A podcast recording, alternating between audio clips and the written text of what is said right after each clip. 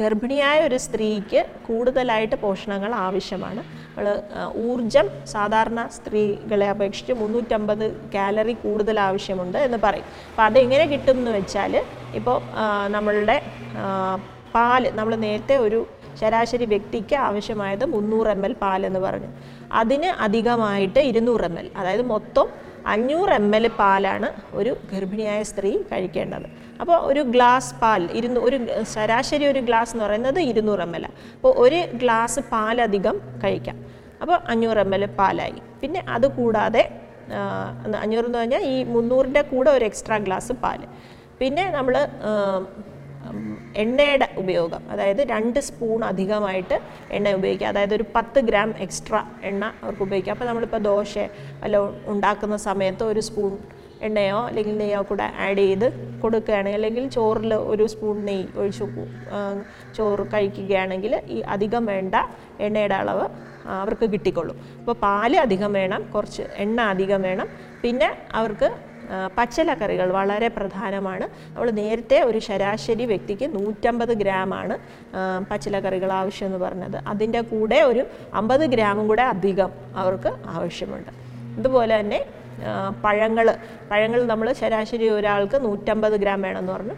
ഇവിടെ ഗർഭിണിക്ക് ഒരു നൂറ് ഗ്രാമും കൂടി അധികം. അപ്പോൾ മൊത്തം ഒരു ഗർഭിണിക്ക് നമുക്ക് ഇരുന്നൂറ്റമ്പത് ഗ്രാമാണ് ഫ്രൂട്ട്സ് അല്ലെങ്കിൽ പഴങ്ങൾ കഴിക്കാവുന്നത്. അപ്പോൾ നമ്മൾ ഒരു ഏത്തയ്ക്ക പുഴുങ്ങി ഒരു ഗർഭിണി കഴിക്കുകയാണെങ്കിൽ നൂറ്റമ്പത് ഗ്രാമായി. പിന്നെ ഒരു രണ്ട് പഴമോ അല്ലെങ്കിൽ ഒരു ആപ്പിളോ എന്തെങ്കിലും കൂടെ ആകുമ്പോഴത്തേക്കും വേണ്ടുന്ന ഫ്രൂട്ട്സിന്റെ അളവായി. അപ്പോൾ ഈ തരത്തിലുള്ള നാല് ആഹാര വസ്തുക്കൾ അത് ഒന്ന് പാൽ രണ്ട് എണ്ണ മൂന്ന് പച്ചില കറികൾ പിന്നെ നാല് ഫ്രൂട്ട്സ്. ഈ നാല് തരത്തിലുള്ള ആഹാര വസ്തുക്കളും ഒരു ഗർഭിണിയായ സ്ത്രീക്ക് അധികമായി സാധാരണ ഒരു സ്ത്രീയെ അപേക്ഷിച്ച് അധികമായിട്ട് നൽകേണ്ടതാണ്. മുലയിട്ടുന്ന അമ്മമാർക്ക് നമ്മൾ ഗർഭിണിയായ സ്ത്രീകൾക്ക് കൊടുക്കേണ്ട അധികമായി കൊടുക്കേണ്ട ആഹാരവസ്തുക്കളുടെ കാര്യം പറഞ്ഞു. പാൽ എണ്ണ പിന്നെ പച്ചിലക്കറികൾ ഫ്രൂട്ട്സ് ഇത് കൊടുക്കണം.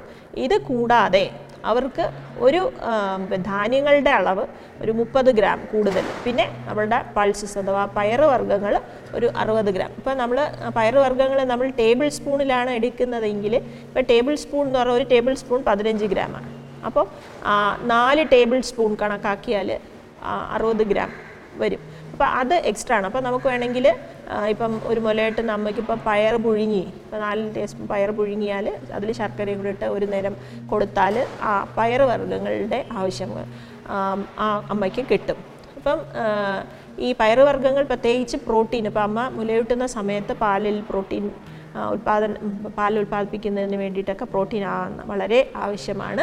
അപ്പോൾ അതുകൊണ്ട് ഈ പയർ പയർ വർഗങ്ങൾ ഈ മുലയൂട്ടുന്ന അമ്മമാർക്ക് അധികമായിട്ട് നൽകാൻ ശ്രദ്ധിക്കേണ്ടതാണ്. അപ്പോൾ ഇതെല്ലാം കൂടി കൂടി ചേരുമ്പോൾ ഒരു മുലയൂട്ടുന്ന അമ്മയ്ക്ക് അധികമായിട്ട് ഒരു അറുന്നൂറ് കാലറി ഊർജം ലഭിക്കണം. പിന്നെ അത് ആദ്യത്തെ ആറ് മാസമാണ്. അതിന്റെ അടു അത് കഴിയുമ്പോഴേക്കും അതിന്റെ അളവ് നമുക്ക് കുറയ്ക്കാം.